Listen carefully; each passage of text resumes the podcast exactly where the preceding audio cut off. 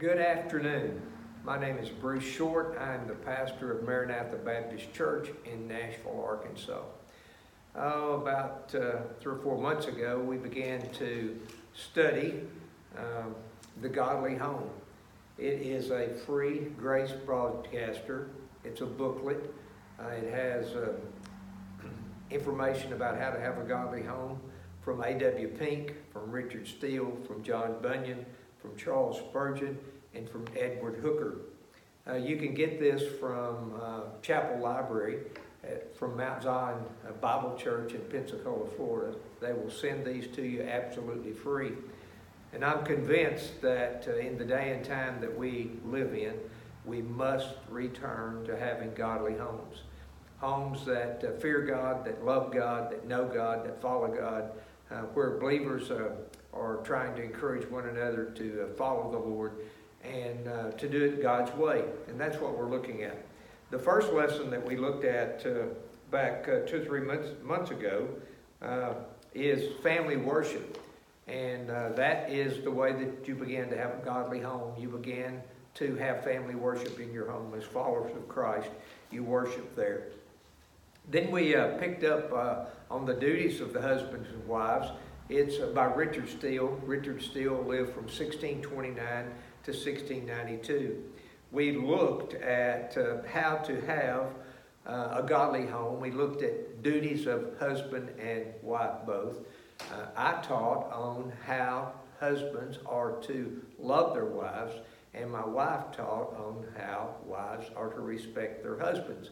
This afternoon, I'm going to do the lesson on the wife's responsibility to respect her husband. We are not videoing my wife's teaching, and it's much better to get it in person from her than to get it from me, but I want us to have it available online. So this afternoon, we're looking from the Godly Home, the Grace Broadcaster, number 170. We're looking at the lesson in particular on the special duty of a wife. Let's pray together. Dear Lord, I pray that as I teach, that you would teach us. You teach us from your word, teach us from this a great resource, the Godly Home, the Free Grace Broadcaster from Chapel Library. We thank you for that. We thank you that they send this good material throughout the world absolutely free. I pray that you'd use this class for your honor and your glory as we look at how we establish a godly home in our marriages. Lord, we love you, we praise you, and it's in Jesus' name that we do. Amen. So, husbands and wives have duties. They have duties together, combined duties, and then they have special duties. The husband has the special duty to love his wife, and the wife has the special duty to love her husband. Both of those come out of Ephesians chapter 5, verse 33. So, this is her special qualification. That qualification is to respect her husband. The qualification is a quality or accomplishment that makes someone suitable for particular labor or activity. She must not have any lack of respect for any authority, particularly her husband's authority. If she has all the beauty and all the learning but no respect for her husband, she is not a good wife. Creation suggested she was made after man. 1 Timothy 2:13. For Adam was first formed, then Eve. She was made from the man. 1 Corinthians 11:8. For the man is not of the woman, but the woman of the man. And she was made for man. 1 Corinthians 11:9. Neither was the man created for the woman, but the woman for the man. So when we get right down to it and we ask the question, of these three facts, which one raises the hackles of a woman the most? Number one, she was made after man. Number two, she was made from the man. Or number three, she was made for the man. We would all know to pick the last one. Most women would reject the idea and push back against the scripture that says she was made for the man. This order was not by man's doing, but God's doing. Even after the fall, the divine order still stands. Genesis 3:16 says, "Unto the woman he said, I will greatly multiply thy sorrow and thy conception. In sorrow thou shalt bring forth children, and thy desire shall be to thy husband, and he shall rule over thee." That's what the Scripture says. The New Testament confirms this. Colossians 3:18 says, "Wives, submit yourselves unto your own husband, as is fit in the Lord." 1 Peter 3:1-6, a little bit of a lengthy passage, but a good one pertaining to what we talk about. "Likewise, ye wives, be in subjection to your own husbands, that if any obey not the word, they also may without the word be won by the conversation of their wives, while they behold your chaste conversation coupled with fear. Whose adorning, let it not be that outward adorning of the plaiting of the hair, and the wearing of gold, or the putting on of apparel, but let it be the hidden man of the heart, in that which is not corruptible, even the ornament of a meek and quiet spirit, which is in the sight of God of great price. For after this manner in the old time, the holy women also, who trusted in God, adorned themselves, being in subjection to their own husbands, even as Sarah obeyed Abraham, calling him Lord. Even as Sarah obeyed Abraham, calling him Lord, whose daughters you are, as long as you do well, and not are afraid with any amazement. Even if a woman is the sweetest thing, and her husband the meanest thing, she still has a duty to respect him. First, she must fix in her heart that her position given by God is inferior to his. This she will be able to fulfill. Then she will be able to fulfill all respect implies with ease and with delight. Let me say that a little more emphatically. If she respects her husband, then she will be able to fulfill all respect implies with ease and delight. So respect means not to just begrudgingly do it, but it implies that you respect him, and it's an easy and delightful thing for the woman to do. It's not fitting to set the rib above or even on the same level with the head. So let's talk about a couple of things about the description of godly wife's respect. What will this look like? Well, first of all, A, she highly esteems him. Esther 1:20 says, "And when the king's decree which he shall make be published throughout all his empire, for it is great, all the wives shall give to their husbands honor, both to great and to small." You remember when King Ahasuerus called Queen Vashti before him when he and his men were in a drunken state, and she refused to come. The men of the province were worried that because of this disrespectful attitude, all of their wives would disrespect them, which would be a serious thing. So what a woman is to do is to ponder the excellency of the person that the husband is to her, and to value that person properly. And if he is not accomplished, then she should consider the excellency of his place as being made in the image and the glory of God.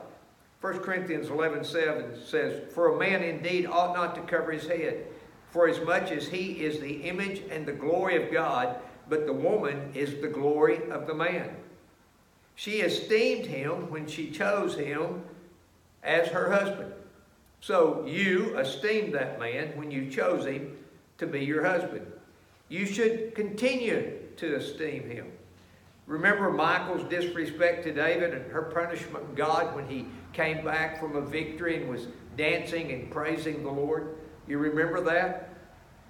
2 Samuel 6:16 says, "And as the ark of the Lord came into the city of David, Michal, Saul's daughter, looked through a window and saw King David leaping and dancing before the Lord, and she despised him in her heart." 2 Samuel 6:23 says, "Therefore Michal, the daughter of Saul, had no child unto the day of her death." So she went childless from that point forward. Her families and neighbors will respect her about as much as she respects her husband. So in honoring him, she honors herself. The wife not only respects her husband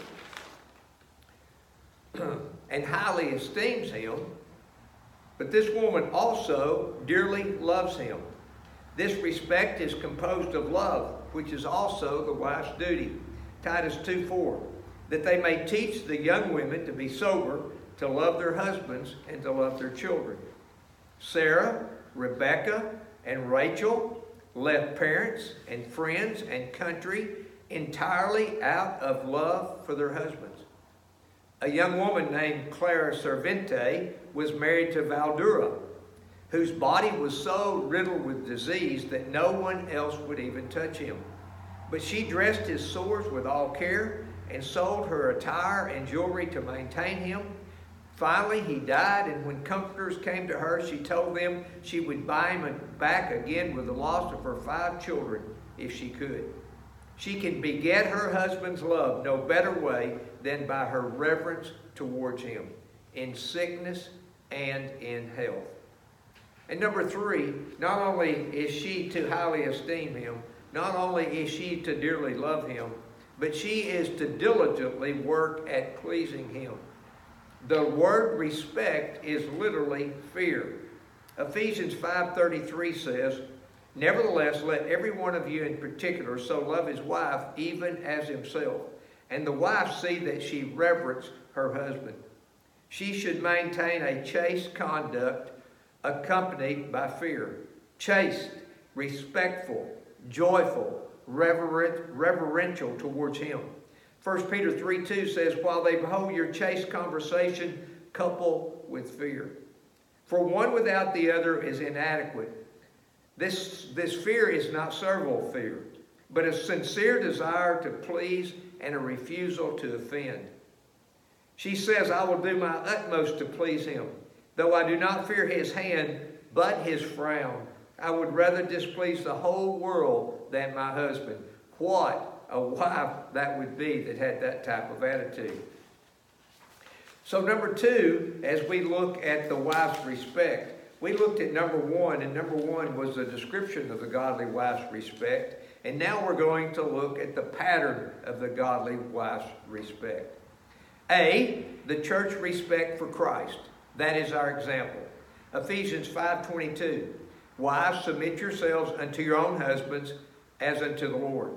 Just as Ephesians 5:24 says, "Therefore, as the church is subject unto Christ, so let the wives be to their own husbands in everything."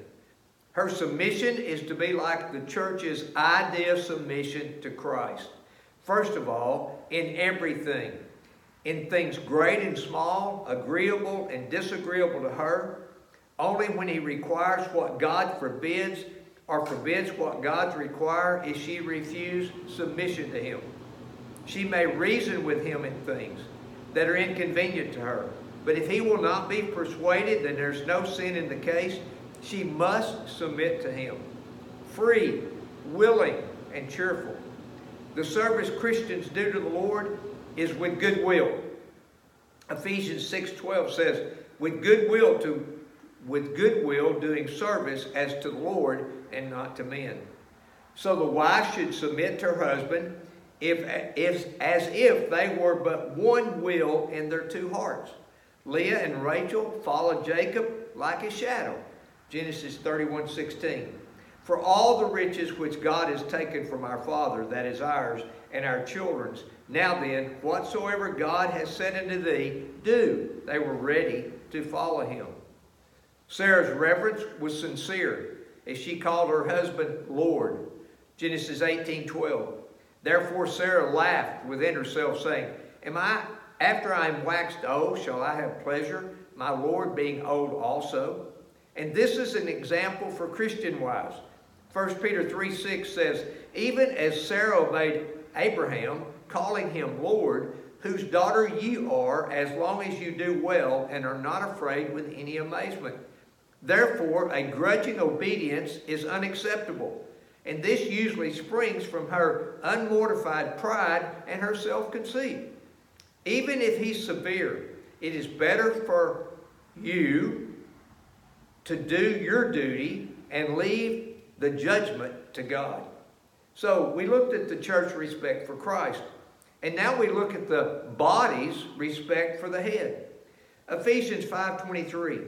For the husband is head of the wife, even as Christ is the head of the church, and he is the Savior of the body. All members of the body realize the head is useful for their good. The hand will accept a wound to protect the head. Whatever the head decides to do, the body gets up and follows along as it can. This is the way the wife should honor her husband, second only to God. It is ludicrous for the head to go one way and the rib another, for a soldier to command his general, or for the moon to pretend superiority over the sun. Only if the husband is insane is this to be altered. The man has authority over his house unless he is a fool, says Martin Luther. So we have looked at, in our study today, we've looked at, not only have we looked at the description of a godly wife's respect, we've also looked at the pattern of the godly wife's respect, and we've also looked at not only the pattern of godly wife's respect, but right now we're going to look at the demonstration of a godly wife's respect. What will that godly wife life look like? And that's what we're going to look at. So, first of all, they will respect them in word. I think this is so important. When I think about a woman with a gentle and quiet spirit, I think about that. When I think about a wife is to respect her husband in word, and maybe in how many words also, as we'll see a little later on. In word, Matthew 12:34 says, O generations of vipers, how can ye, being evil, speak good things? For out of the abundance of the heart, the mouth speaketh. If she really respects him, it will show in what she says. Proverbs 31:26, she opened her mouth with wisdom, and in her tongue is the law of kindness. Proverbs 15:4, a wholesome tongue is a tree of life, but perverseness therein is a breach in the spirit. She speaks respectfully of him in his absence. No wife is too great or good to imitate Sarah's godly example of giving her husband a title of respect like Lord. 1 Peter 3:6. Even as Sarah obeyed Abraham, calling him Lord, whose daughters ye are, as long as you do well and are not afraid with any amazement. A wicked woman refers to her husband as the man. Proverbs 7:19 says, for the good man is not at home, he's gone a long journey. Would that this was the worst things that wives would call her husbands behind their back. Wives need to be very respectful in person and especially in the husband's absence, kind and respectful with their words. So she speaks respectfully of him in his absence, and she speaks respectfully of him in his presence. Beware, wives, of interrupting him while he is speaking or saying 10 words to his one. If he is a person of few words, you will need to be a person of fewer words. Silence commends a woman's wisdom more than speech.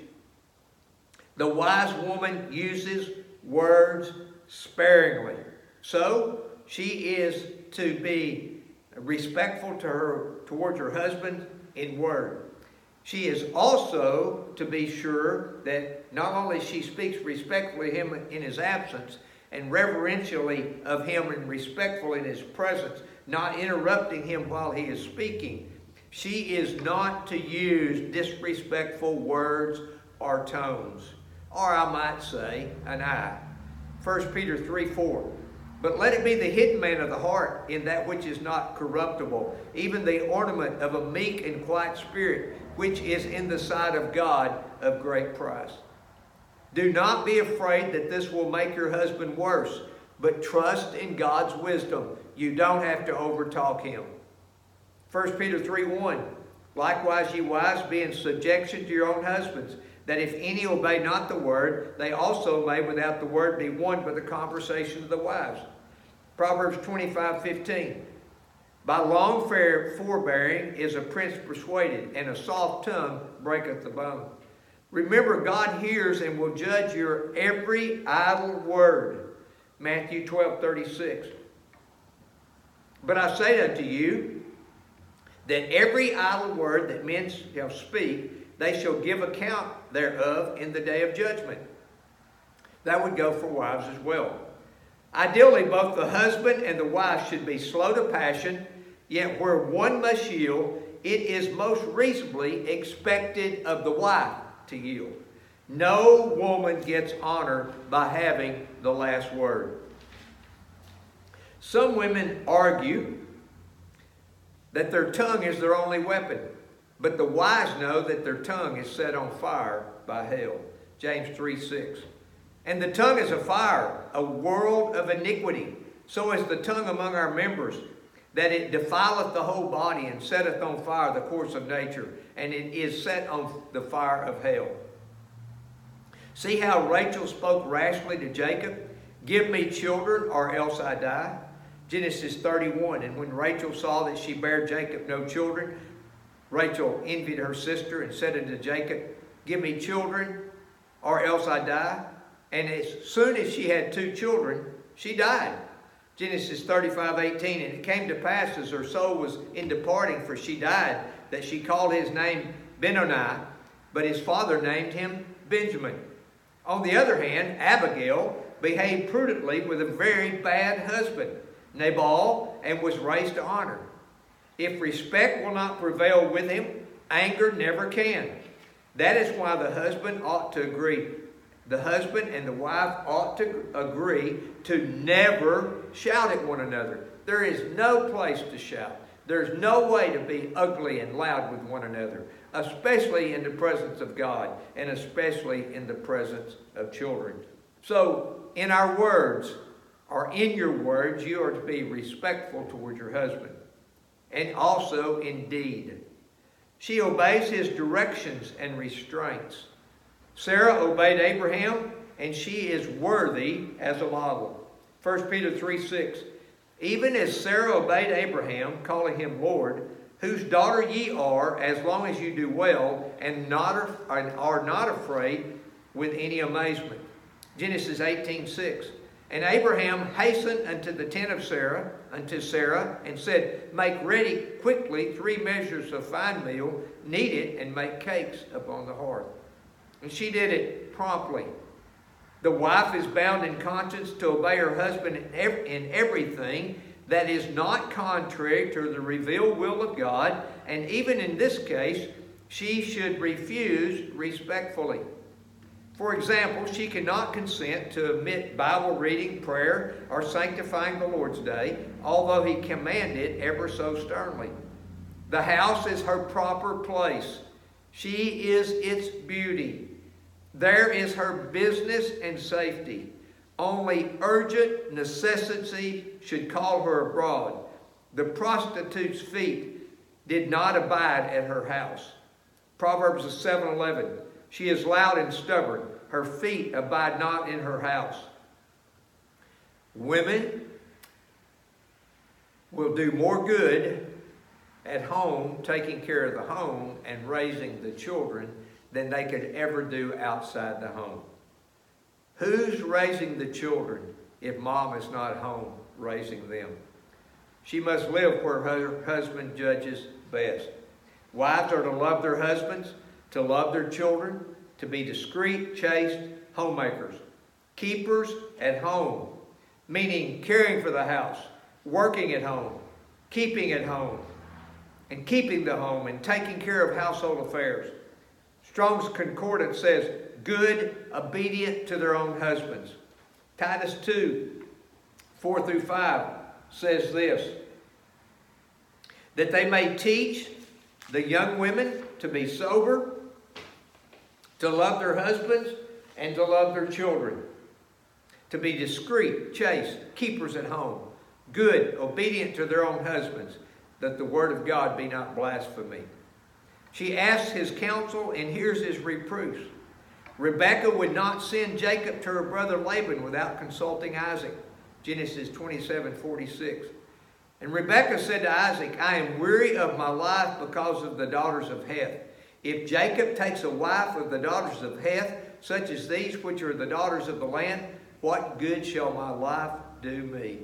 Sarah would not discard Hagar, the servant, without consulting Abraham. Genesis 21:10. Wherefore she said unto Abraham, Cast out this bondwoman and her son, for the son of this bondwoman shall not be heir with my son, even with Isaac. The Shunammite woman would not receive a prophet into the house without advising her husband. 2 Kings 4:10. Let us make a little chamber, I pray thee, on the wall, and let us set for him there a bed and a table and a stool and a candlestick, and it shall be when he cometh to us that he shall turn in thither. Her hardest task is in hearing a reproof lovingly and thankfully.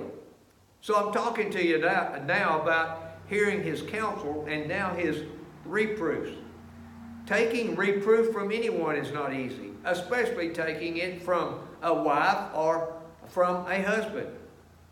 Especially if she has a proud or contentious spirit, she will deal with this.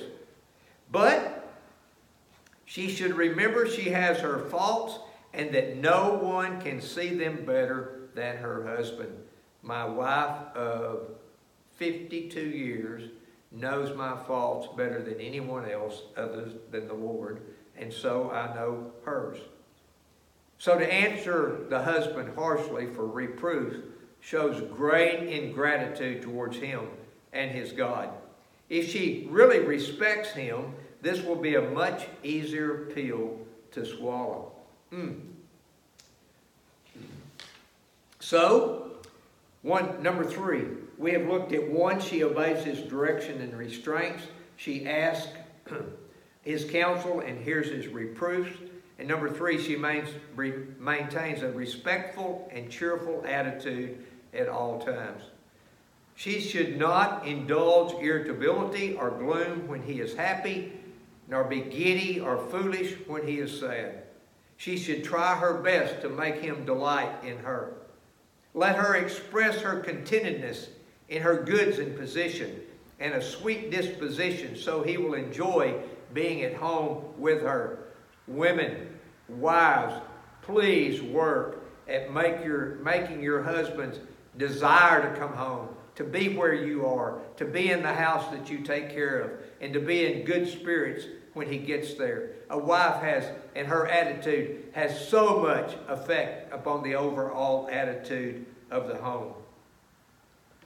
Let the wife study how he likes his meals, his clothes, and his lodging, and conform to his pleasure, because even in these small things, many sharp arguments may arise.